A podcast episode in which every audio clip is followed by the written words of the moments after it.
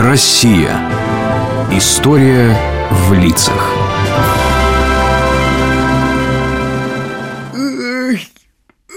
Доброе утро, дедуля. Доброе. Ты, я вижу, в прекрасном настроении. Наверное, что-то хорошее снилось. Угадал. Представляешь, я летал во сне. Здорово. А как летал? Я вот, например, в твои годы летал во сне прямо на кровати, как на ковре-самолете. А я по-другому. Я просто руки расставил, ну, как птицы расправляют крылья. Разогнался, оттолкнулся ногами и полетел. И знаешь, вот во сне это не казалось странным. Ну, как будто я всю жизнь летать умел. Сны — штука сложная. Зачем они снятся, я тоже сказать не могу. Но одно знаю наверняка. Часто во сне человек видит то, о чем в глубине души мечтает в обычной жизни. Точно. Помню, когда у меня еще велика не было, мне постоянно снилось, как я на нем катаюсь. Вот-вот. Мечты у всех разные, и сны тоже. Но, наверное, нет ни одного человека, который никогда не хотел бы, подобно птице, оторваться от земли и ни разу не летал во сне. Мечта о полете знакома людям с древних времен, но лишь единицы посвятили этой мечте всю свою жизнь. Представь, 1869 год, Владимирская губерния. Погожее летнее утро в уютном саду старинного имения. По саду шагают двое. Егор Иванович Жуковский и его сын Николай, вчера вернувшийся из Петербурга в родительский дом. Отец мечтал, что сын пойдет по его стопам, станет инженером путей сообщения, но учеба в Петербурге не задалась. Как хорошо выспаться дома. Какие прекрасные сны я видел. Нет, все же я рад. Рад, отец, что я снова здесь, в нашем стареньком саду. И все так же мне поют мои любимые птицы. Ах, ха -ха -ха, Николенька, Николенька, все б тебе о птицах думать. Они тебя, видать, избили с толку.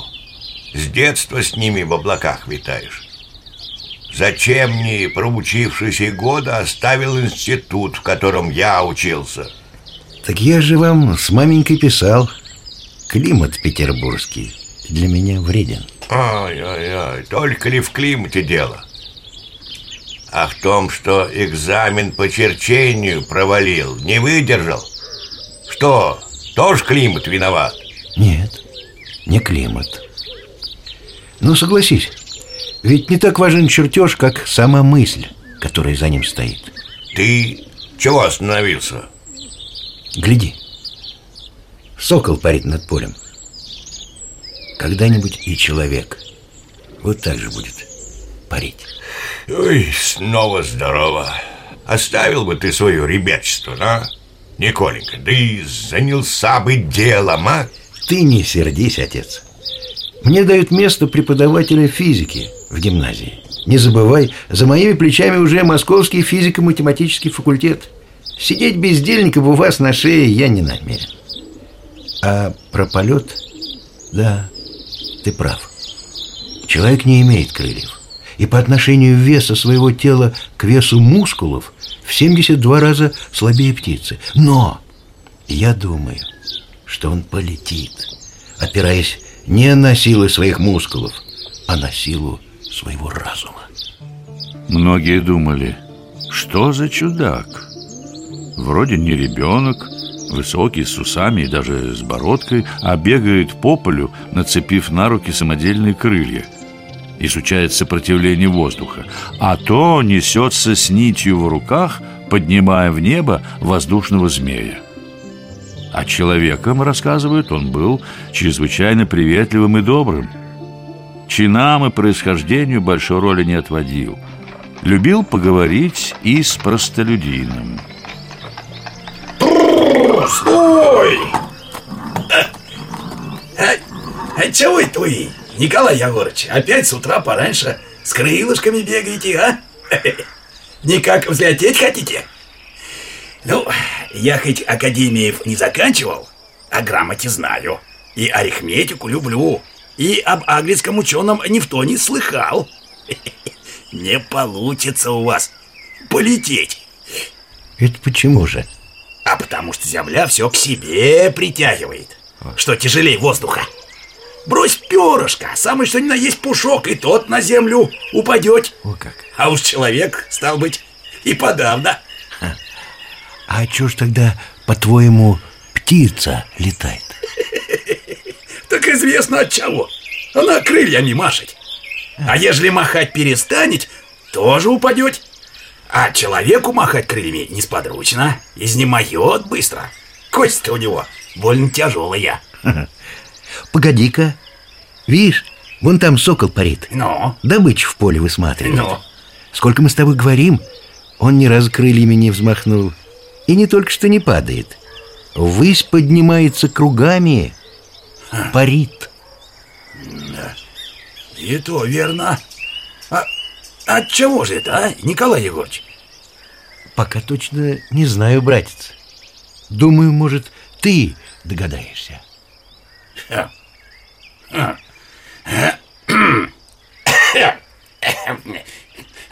Но! Но! Шевелись! Так что же, дед, в те времена еще никто-никто из людей в небе не бывал? Почему же? Еще в 18 веке был изобретен воздушный шар и даже совершались прыжки с парашютом. А зачем же Жуковский ломал голову над полетом птиц, если воздушный шар уже был? Понимаешь, Алеша, воздушный шар – это летательный аппарат, который легче воздуха. Он наполняется легким газом, и воздух выталкивает его вверх. А Жуковского привлекало в птицах как раз то, что они тяжелее воздуха, а все равно летают. И еще, перемещение воздушного шара в длину слишком сильно зависело от ветра. Поднимаясь в воздух, пилот не мог точно предсказать, куда его понесут потоки воздуха и где он приземлится. А птица приземляется там, где хочет. Верно? Верно. Значит, нужны были именно крылья. Да. И жил в Германии один храбрый человек, который таких крыльев сконструировал немало. Звали его Отто Лилиенталь. На своих самодельных планерах он совершил более двух тысяч полетов. Самый дальний из них всего-то около 200 метров, но публика была в восторге. Человек парил на крыльях, как птица. А в чем же тогда заслуга Жуковского, если не он изобрел первый планер? Слушай дальше.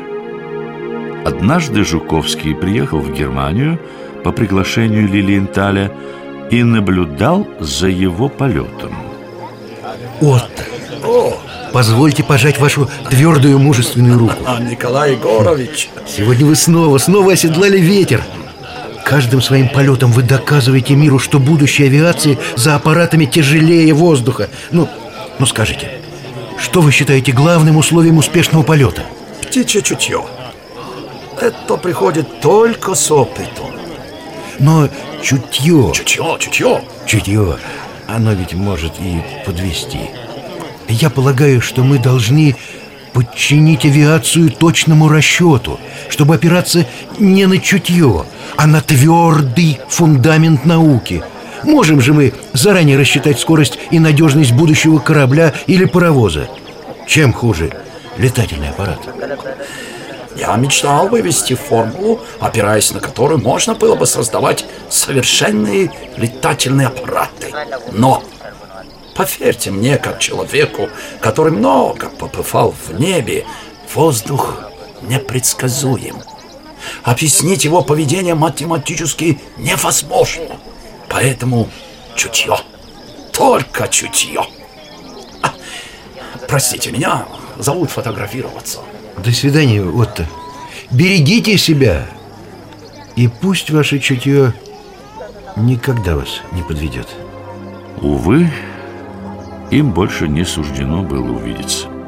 Испытывая очередной планер, Лилиенталь не совладал с порывом ветра и разбился насмерть. «Жертвы должны быть принесены», — сказал он перед смертью. Значит, прав был Жуковский. Чутье может подвести.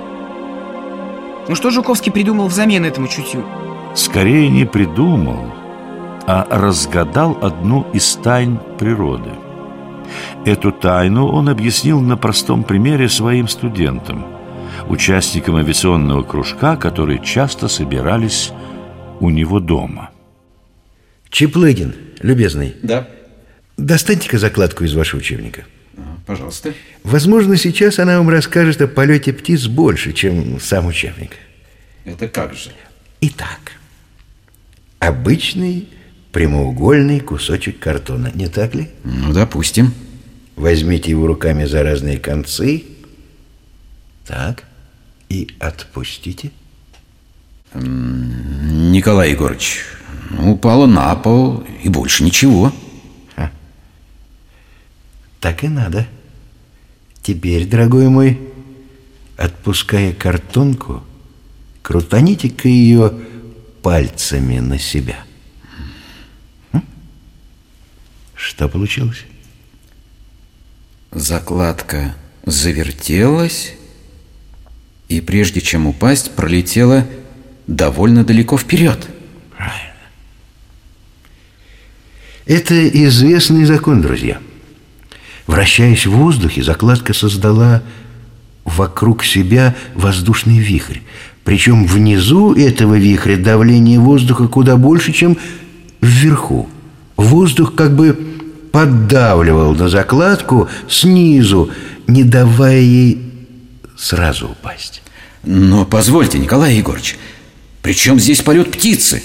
У птицы-то крыло не крутится, как эта закладка. Крыло птицы не крутится, верно. Но удивительное дело, когда оно рассекает воздух, на него действует тот же закон, что и на эту закладку. Под крылом давление воздуха велико, а над крылом минимально. Воздух сам помогает птице парить и не падать. Все дело в форме крыла и в его наклоне. Поняв это, я вывел вот такую несложную формулу, по которой можно вычислить подъемную силу любого крыла. Аэродинамика, наука о силах, действующих в воздухе, получала математическое обоснование. Прекрасно. Теперь летательный аппарат можно было рассчитать. Но ведь воздух не всегда ведет себя одинаково. То штиль, а то вдруг как задует, может без птичьего чутья. Тут все-таки не обойтись. Хороший вопрос. И Жуковского он тоже волновал. В 1902 году под его руководством была построена аэродинамическая труба. В эту трубу помещались разные детали, а также модели будущих летательных аппаратов. Затем специальные моторы создавали в трубе ветер различной силы. Под этим ветром детали и модели проходили испытания. Жуковский создал первую в России аэродинамическую лабораторию, воспитал поколение первых профессиональных летчиков. Его по праву называют отцом русской авиации и считают основоположником аэродинамики как науки.